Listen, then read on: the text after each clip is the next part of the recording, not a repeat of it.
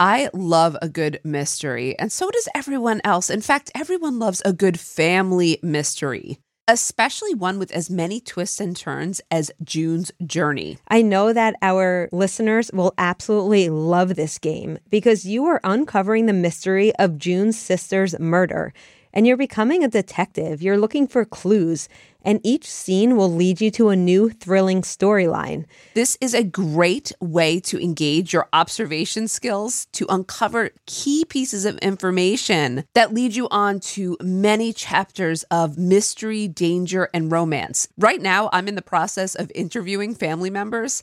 And this is bringing me back, just so you know, to my days in law enforcement. And I'm having such a blast with it because it is so much more lighthearted, but it also has the mystery of where will this take me? You can even chat and play with or against other players by joining a detective club. You'll even get the chance to play in a detective league to put your skills to the test. Megan, I think we should join a detective club together. We've got this. Can you crack the case? Download June's Journey for free today on iOS and Android. June needs your help, detective. Download June's Journey for free today on iOS and Android. The Hargan women seemed to have it all. We were blessed. My mom was amazing. But detectives would soon discover Inside the house, there were the bodies of two women. a story of betrayal you would struggle to believe if it wasn't true. I am just praying to God. This is a sick joke. From 48 Hours, this is Blood is Thicker The Hargan Family Killings. Listen to Blood is Thicker The Hargan Family Killings wherever you get your podcasts. This podcast may contain content that is graphic and disturbing in nature. Listener discretion is advised. It was a domestic incident that led to the 2011 stabbing of Reginald Day by his live in girlfriend. But as police would quickly discover, his attacker was more than just your average citizen in this North Carolina city.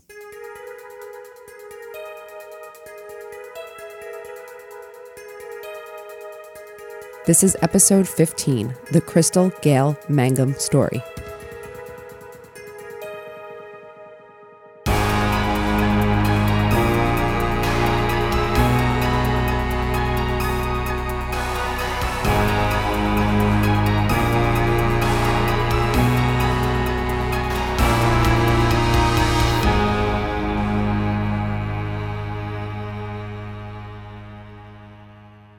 Amy. Good to see you today. Hi, Megan. Great to see you, even though I would prefer to see you in person. Happy to have the technology. I know, me too. I miss you. I miss our time together. I know, me too.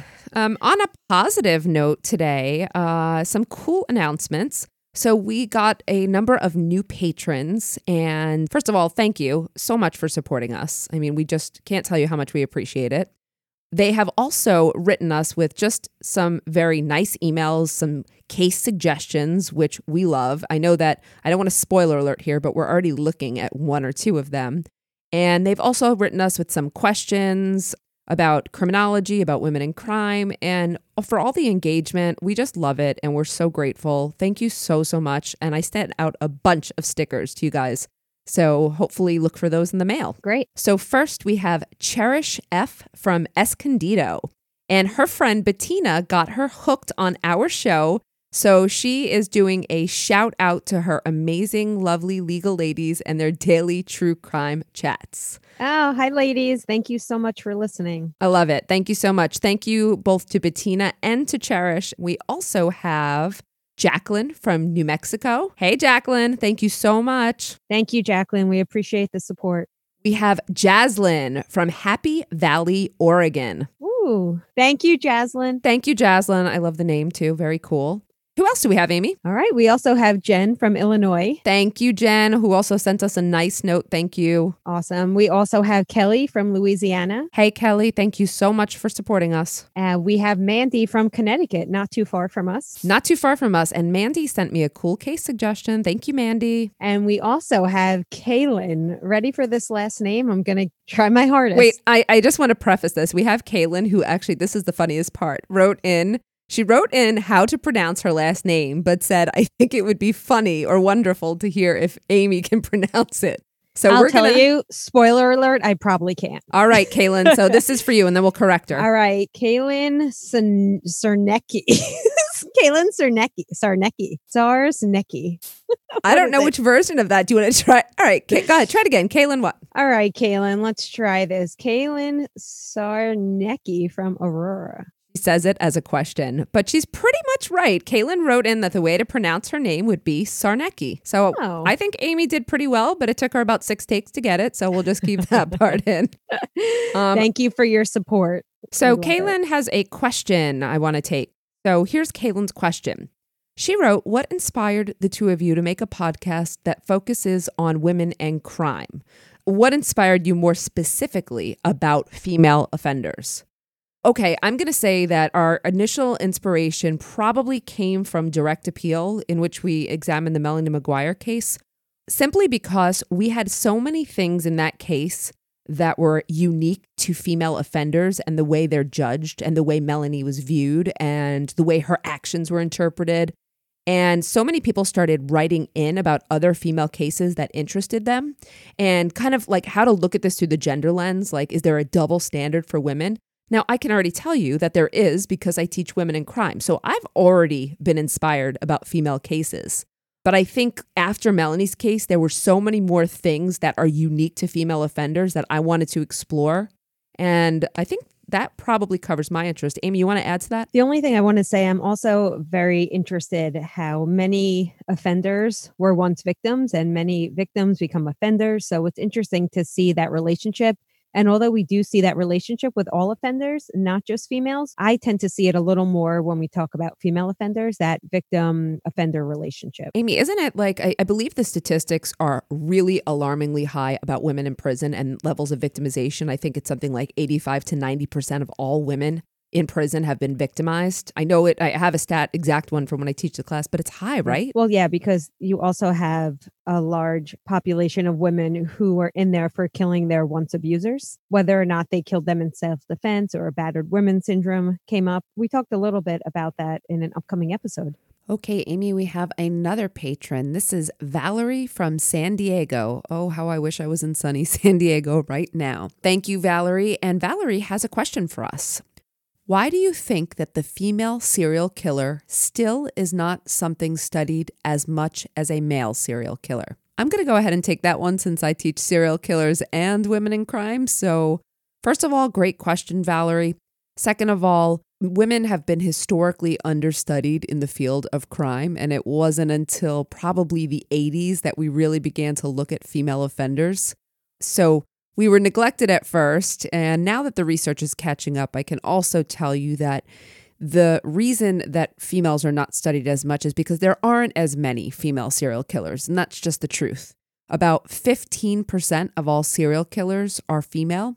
Oftentimes, when females are killing, they'll kill with a male partner, and usually they're doing it at the behest of a male partner.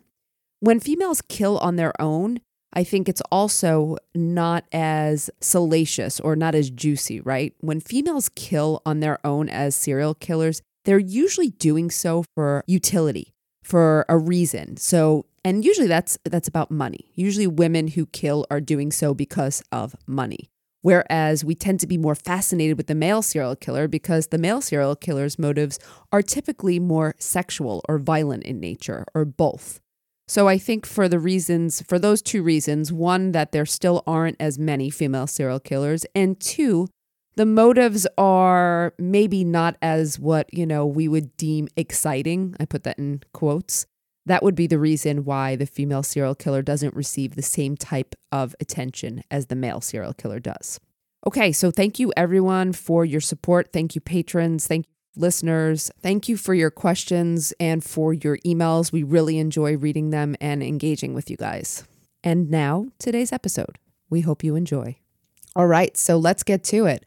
Crystal Gail Mangum, do you know who she is? I do not. Wonderful. I love telling a new story to you, Amy. Crystal Mangum was born in July of 1978 in Durham, North Carolina, where she was raised as the youngest of three children. Her dad was a truck driver and her mom was a homemaker, and money was tight. In high school, Crystal got involved with an older man. She was about 14 or 15, and he was about 27. And Crystal said he and some other men kidnapped her at a certain point and sexually assaulted her. But her parents reportedly did not believe Crystal.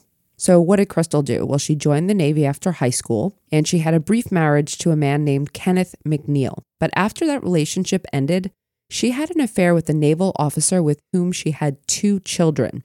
She received an honorable discharge, but the relationship ended. Crystal then went on to go to college and got a degree in criminal psychology, but she was having trouble making ends meet, especially because at that point she had a third child. So now she's essentially a single mother with three children and a degree, but we know that that doesn't always mean it's easy to get a job. Reportedly, she was also working towards her master's degree as well. I want to mention here Crystal had a previous criminal record, having been arrested in 2002 for stealing a cab while intoxicated and leading police on a high speed chase, for which she served a few weekends in jail, paid fines and restitution to be followed by a term of probation.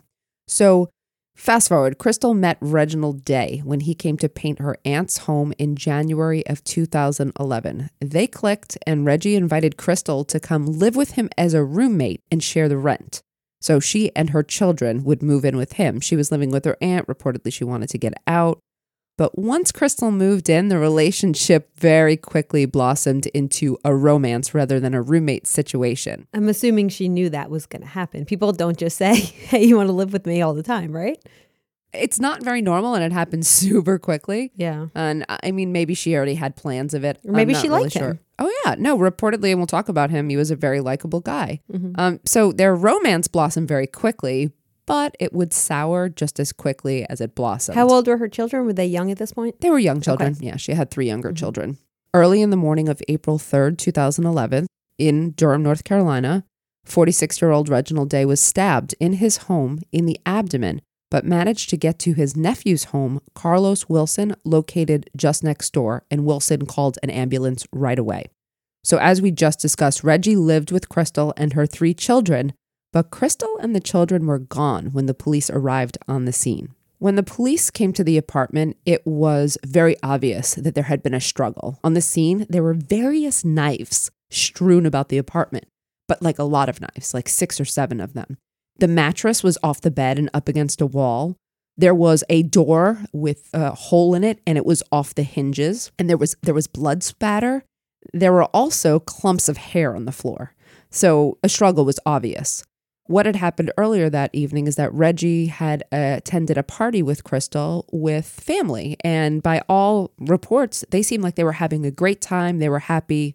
Nothing was wrong. But they come home and something happens because a few hours after the attack on Reggie, a 911 call is made by Crystal's son, who claims that his mom stabbed someone in self defense because a man had beat her up. So the paramedics respond, and police had to take Crystal physically off of Liddy Howard's floor. And that was a friend of Crystal's who was watching her kids that night. So Crystal had gone to Liddy's home around 4 a.m. and told Liddy that Reggie had assaulted her. So the police reported Crystal was splayed out on the floor. She was clearly very disoriented. They said that she was sleeping, actually. And she was taken to the police station right away, but she did not talk to the police. She asked for a lawyer, probably because, you know, she has a, a criminal history and knows how this goes. Mm-hmm. So, what did she look like at the time? Well, she had visible injuries. She had some cuts, scrapes. It looked like her lip was a little bit fat from what I saw. And I always encourage people, listeners, to go ahead and just look at the, the photo from that night. So she has injuries, but they're not what I would characterize on the surface as severe injuries. They didn't look that way. Reggie was at the time alive and he was at Duke Medical Center where he was stabilized after surgery. The knife had actually, because he had sustained the knife wound in the side, it pierced his colon and his spleen. But the way they described it is that it was nicked. So he survived.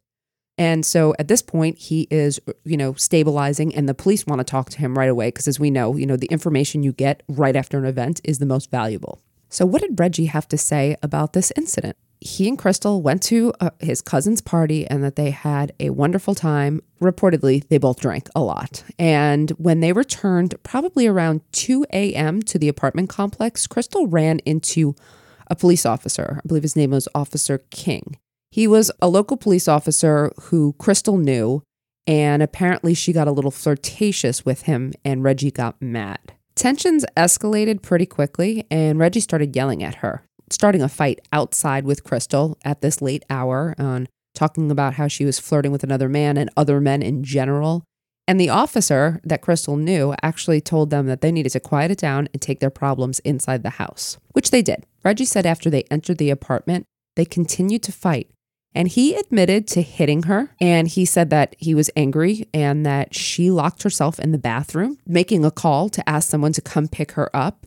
Reggie said that he was so angry that he broke down the bathroom door and pulled Crystal out by her hair, but then let her go. And he said that Crystal became enraged, grabbing a knife from the kitchen and stabbing him, which still might make this a self defense case. But the knives that were seemingly staged around the apartment told somewhat of a different story. However, Reggie's admitting right here he assaulted her. He says, though, and here's going to be the key part of his story that after he pulled her out at some point, he let her go. And he's, he's like, fine, forget it. I'm walking away. I'm not going to do this.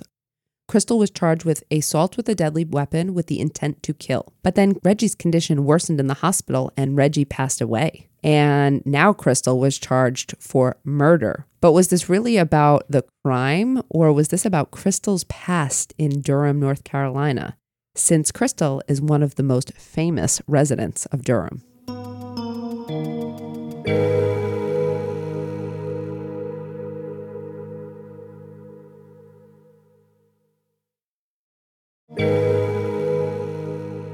One night in March 2006, Crystal was hired as a stripper for the Duke lacrosse team. Now I know who this woman is. Okay, because you know the famous Duke lacrosse scandal. So mm-hmm. Crystal is at the center. She is the Duke lacrosse rape team accuser. Mm-hmm.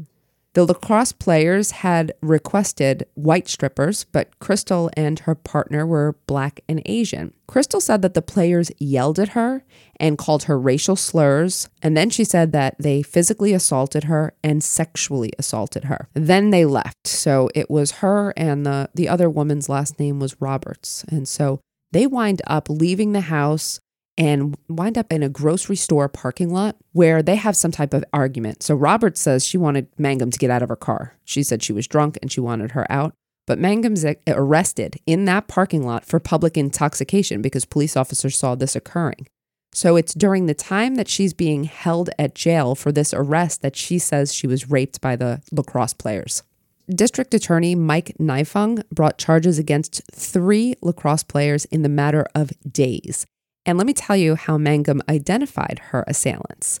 She was shown a photo lineup that included every male from the party. And she was supposed to pick which ones assaulted her. Yes, but do you understand the implication? They're showing her Yes, of course, because they all look familiar to her. every anyone she picks is it will have been at that party. Yeah, so there's no innocent bystanders.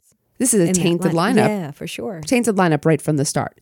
And so she picks three young males from that, okay? Mangum changed her story several times, but this story of the young black working class woman versus the privileged white athletes became a media sensation. And Nifong was up for reelection and he wanted to look good, is really what happened here. Roberts, who was with Mangum, she was the other um, stripper for the party, says that the rape never happened. She said that the story was not true. So, what did Nifong do? He took DNA from the players from the party, but none of their DNA was found in Mangum, but rather her boyfriend's DNA was found in her. They did a rape kit. Yes, they did. Okay. So they got, you know, again, mm-hmm. DNA from her and they found her boyfriend's, but they did not find any of those players she accused. But he he kept going though, the prosecutor. Well, what he did was even worse. He withheld this information. What we know when a prosecutor withholds information that would be exculpatory is this is a Brady violation. He buried that information. Mm-hmm. And I mean, what happened after that became really a scandal. So, what happened to him, the district attorney? He resigned, he was disbarred. He was also convicted of I believe, withholding information and obstruction.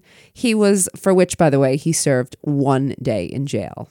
so, is that a fair sentence? Probably not, but he did lose his career and he's really disgraced. And interestingly, another of his cases had the conviction overturned for similar conduct, and this was a double murder case where I believe he withheld a- another type of uh, investigative report. And that happened several years after the fact. So Crystal's story really came into question though as the evidence it just wasn't adding up. It wasn't supporting her claims And what you probably remember, and I'm not sure if everyone else does, is that the boys were exonerated, leaving Crystal as the girl who cried wolf, so mm-hmm. to speak. So she was going to have a rough go. She did have a rough go after that in Durham. And one of the documentaries that I watched about this case, you know, had some of her friends talking about how no one would hire her after that. No one, she couldn't get work. Understandably. Yeah, understandable or not, she had a rough go in Durham. She stayed though. She didn't get perjury charges or anything? Like, did she No. ever testify on the stand too? She did not, and she did not receive any type of perjury charges either. But her life was certainly not easy after that, even with Nor should college it be. If education. you're going to implicate people for a crime that never occurred, then your life shouldn't be easy. No, it shouldn't be. I read something too. I followed up because I was like curious about how their lives turned out, the boys who were accused. And it looked like all three of them really landed on their feet and did well. Yeah. I mean, I, I think, well, because they were white privileged boys to begin with, right? Well, they were, and Yeah. Mm-hmm. that's true. Um, but I, I guess their exonerations were also, some exonerations, as you know, are kind of in name and others are really believed. Mm-hmm. Yeah, so of I think, course. Yeah. Mm-hmm. you know, their exoneration was believed to, by most. When was the Duke lacrosse? Okay, so the Duke lacrosse rape case took place in 2006, mm-hmm. and then Crystal's fight with Reginald Day, in which she stabbed him, took place in 2011. Gotcha. I'm glad you put that out because it's good to have the timeline. And mm-hmm. now let's fast forward two years to early November 2013 mm-hmm. when Crystal would go on trial in Durham because she was charged, as I said before, and the charge was upped to murder because Reginald died. So she wouldn't plea. She would not plead because her story was that it was self defense, and that's what she's going in with. Doesn't sound like self defense to me. Mm, we'll get there. I'm Mm-hmm. curious to hear why you think. I, Actually, I can't wait to hear why you think that. But let's talk about this. The first thing, and I saw her attorney speak about this, is no change of venue request. So her attorney said that they couldn't get a fair trial anywhere in the country. So why even request a change of venue? Oh, they didn't even bother requesting. No, she is literally famous in, you know, I mean, yes, d- people knew she was, but not so famous that every person in every region Mm-hmm. is going to know who she is, right? It happened right there in Durham. I think number one thing would have been a- a request for a change of venue. You agree with this? I 100% agree with that. Okay. So the prosecutor calls Milton Walker to the stand, and this is an ex boyfriend of Crystal's. And this was not good for Crystal. Milton describes an incident about a year before the one between Crystal and Reginald, in which Crystal set his clothes on fire and became physical with him, threatening him with a knife. She was convicted of injury to personal property, child endangerment because there were children in the home, her own, and resisting arrest. And she spent a few months in jail for this. So this was extremely damning to Crystal's defense. Why were they allowed to? How was that relevant to the case? Prior conduct, prior similar conduct, he she threatened him with a knife. So the prosecutor has a good point to say this is what Crystal does. And she she's been convicted for this before. But judges have a lot of discretion there because we also hear cases where they say it would be prejudicial to hear about prior behavior. It's so true. I, I often wonder about the discretion that they use and the difference when they say, you know, is it more probative than prejudicial? And in this case, it just happened to work out that they believed that, you know, they should hear from her. I don't I don't disagree, but I just want to point that out that there's other judges that would have not allowed that. I don't disagree either, to be honest. Um, but yes, and I'm sure this was a very devastating piece. Uh, this was devastating to her case. There's no doubt about it. He also, I might want to point out that he did not want to be there. He only testified. Her ex boyfriend apparently did not have hard feelings, and he only testified because he was subpoenaed and he had to. But otherwise, he wasn't that thrilled about it. The jury hears all this. This is not good. Crystal also decided to take the stand in her own defense, and she told the story of the argument between she and Reggie. Crystal said, and this is her version and how it differs from Reggie's. Crystal said that Reggie punched her and she fled to the bathroom. Reggie kicked down the door, dragged her out, and went to the kitchen and he grabbed knives out of the drawers and began throwing them at her. And that's why she said the mattress was down. She said she grabbed the mattress and pretty much hid behind it. She said that she eventually, after throwing knives, he got her though and got on her and was choking her. And she grabbed a knife on the floor and stabbed him in the abdomen. And that's how the stab wound occurred. The defense also introduced experts to help show that Reggie would not have died of the knife wound, but he went into cardiac arrest due to alcohol withdrawal, which caused him to go into a coma. And the family wound up ending his life support because he had brain damage. That's interesting. So they're not even arguing. So obviously it's an affirmative defense. She's saying, yes, I did it, but. Yes. Right? Because we talk a lot about, you know, what a, an affirmative defense means. So it's interesting that they're saying, yeah, she stabbed him, but there's no reason to say she's even responsible for his death because it's because of alcoholism. That's what they were So trying they to called argue. me- they called medical examiner and. Uh, pathologist to speak to this. They had experts, and they certainly had experts to show. Like, remember, something did go wrong. He was on the mend, Mm-hmm. but he was, by all accounts, a serious drinker. So it did. It, it was some type of cardiac arrest, um, and they argued that it was due to the alcohol withdrawal, and that if he had been a healthy male, those knife wounds would not have been enough to kill him. But then again, had it not been for the knife wounds, he would possibly still be here today. Well, that's so the it's still yeah, argument. Exactly. It's, still going to be her fault Exactly. Mm-hmm. regardless. It was just the defense is trying to mount. You know, this is course. their defense is self defense. They're trying to mitigate it, but I don't know. It's a tough one. they're trying to mitigate it because they're arguing that you know she had to do this she had to fight for her life so i'm going to ask you what you think early normally i wait till the end but before i tell you what the jury uh, deliberated on and what they're what they came to based on the two stories that i told you do you have any idea where you're you're at with this I'm having a little trouble understanding the 911 call by her son. How does that come into play? Did he see something or Very odd. So I believe that he, his mother came back to the house where he was, and I think she was hysterical and she told him what happened? and related this story. he didn't witness anything. He did not witness Gotcha. anything. Okay. No. So at first, when you said she locked herself in the bathroom and then he walked away, and then I, I was thinking that she went back to him, and I was going to say that's not self defense because the issue of timing, right? There wasn't an imminent threat, but her story is that it was imminent. So this just becomes one of those he said, she said. It does become one of those. And I don't know that she wasn't credible, um, except she doesn't have credibility. I was going to say, unfortunately, she doesn't have the best track record. And unfortunately, what we do in the past is going to dictate how much people believe us in the future. It does, yeah. So I, that's what I mean. I don't know that she didn't come across as credible on the stand, but Yeah. the problem is that everyone in Durham knows who she is, and she's the girl who lied about the Duke lacrosse rape. Yep. So I think her credibility was probably And that was a big lie. That wasn't a lie to be taken lightly. Of course not. No, credibility means everything to juries, right? If you get caught too with any lie, even so, this is the we talk about this why people don't go Yeah. Mm-hmm. put their clients on the stand because any small lie you get caught in destroys credibility. They didn't bring that up though.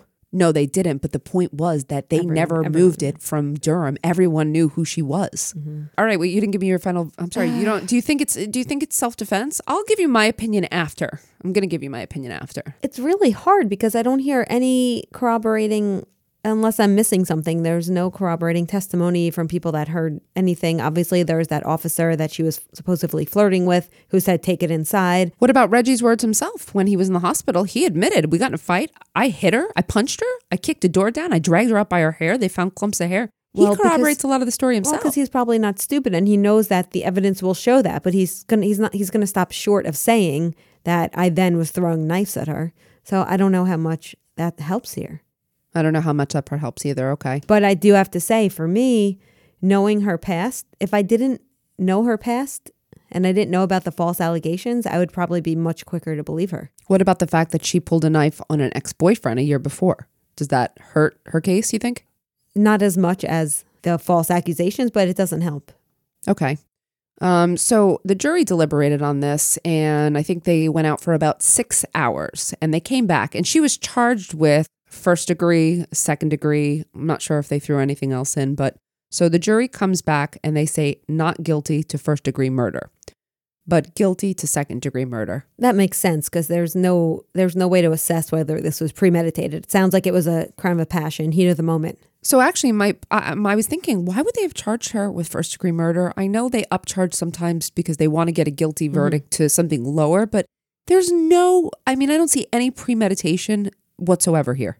No, I don't either. Crystal wound up getting the judge sentenced her to 14 to 18 years in prison. There's a lot of, you know, with first degree murder, there's really no variation. Yeah. And you get first degree, you're either looking at Yeah. life with or without the possibility of parole or the death penalty. When second degree murder comes into play, there's a lot of variation. You can get as little as 10 years or as much as 40 years. Yeah. So that is kind of light. So Crystal is now serving her sentence at the North Carolina Correctional Institution for Women. So where do I fall on this one at the end? Because I, you know, I watched a lot, I read a lot. I remember the case quite well, the Duke case. I'm conflicted. I believe this was clearly not planned. And I do believe that this became, I do believe that the crime occurred because of a violent attack on her. I don't believe this was um, not precipitated at all. And I don't believe this was her. Uh, you know, both both parties agree that Reggie was the aggressor. He started the fight. He physically attacked her. So when she was at least provoked, you're saying. You she, think she was provoked, okay. I believe, which again, this is not victim blaming, but this is victim precipitation Mm-hmm. of events. And so there was a provocation and she was physically attacked. Um, so what happened afterwards, I think we both agree on about half the facts. What I think probably happened though is that I don't believe her story that he was I don't believe the story that he got a bunch of knives out and started throwing them at her and she was protecting herself. I believe his version was the probably the appropriate one. Even if he minimized what he had done, I do believe that he attacked her. She was angry. She might have even been scared. Look, if if you got physically attacked like that, you still have a reason to say that I grabbed a knife because I was scared. He was he had beat me. Let me go for a second. But mm-hmm. so I believe it's more likely that she grabbed the knife after she was angry and she stabbed him.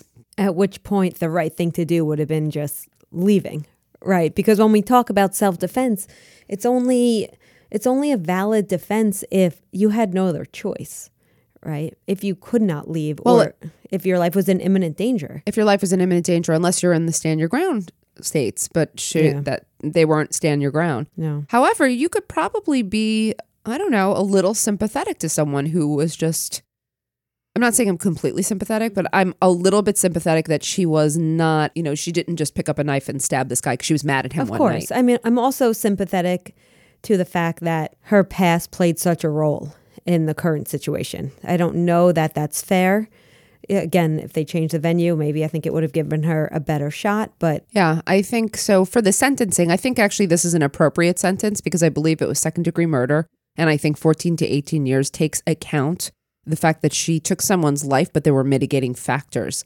But I have to wonder what's going to happen to Crystal when she comes out. Like, will her time have rehabilitated her as well? Because Crystal has a past of arrests, of violent behavior, of resisting arrest, of displaying knives. She has, you know, she has quite the history. So I'm wondering, I guess that's my question. Will she come out rehabilitated or when Crystal comes out and the next time she has a domestic incident or something, you know, an altercation with someone, will she then resort to, you know, setting someone's clothes on fire or pulling a knife? I'm not sure. Well, I think it depends on how she spends her time. If she spends her time in programming and you know doing things to better herself. Also, if she takes responsibility, is she remorseful, or does she really feel like she's the victim? Because if her if her version of events is the correct one, this is just going to make her angry because no one believes her and she's serving time for protecting her life. In which case, it'll make her bitter when she comes out. It might make her bitter, yeah. So she's and now how old is she now? So this happened in 2013 and she was sentenced then to 14 to 18, which means that she could get actually if it's 14 to 18, she could probably be up for parole at like 11 years, I'd say. And she's about our age, so she'll be in her mid 40s when she's up for parole. So I'd be very curious to see what the parole board, you know, decides to do mm-hmm. or if she has to, you know, does she have to serve 85%? percent mm-hmm. But she'll still come out a fairly young woman. So I'm always curious about the age out effect. We know that when offenders come out, I wouldn't worry about her. Like when we talked about Betty Broderick, mm-hmm. you know, coming out as a 70 year old, like she's aged out of crime for the most part. But I wonder about a woman who comes out 45 who's, you know, served, like you said, an unjustified sentence. And mm-hmm. will she be able to rehabilitate and assimilate back into society? I don't know. I guess we'll have to wait and see. For her sake, I hope she does. Me too. All right, Amy. Well, that's all I have for today. Thank you so much. Thank you. And that's a wrap. We'll see everyone next time on Women in Crime. Women in Crime is written and hosted by Meghan Sacks and Amy Shlosberg. Our producer and editor is James Varga. Our music is composed by Desert Media. If you enjoy the show, you can get access to ad-free episodes, exclusive AMAs, and other bonus content for a small monthly contribution through Patreon. To find out more, visit patreon.com slash women in crime.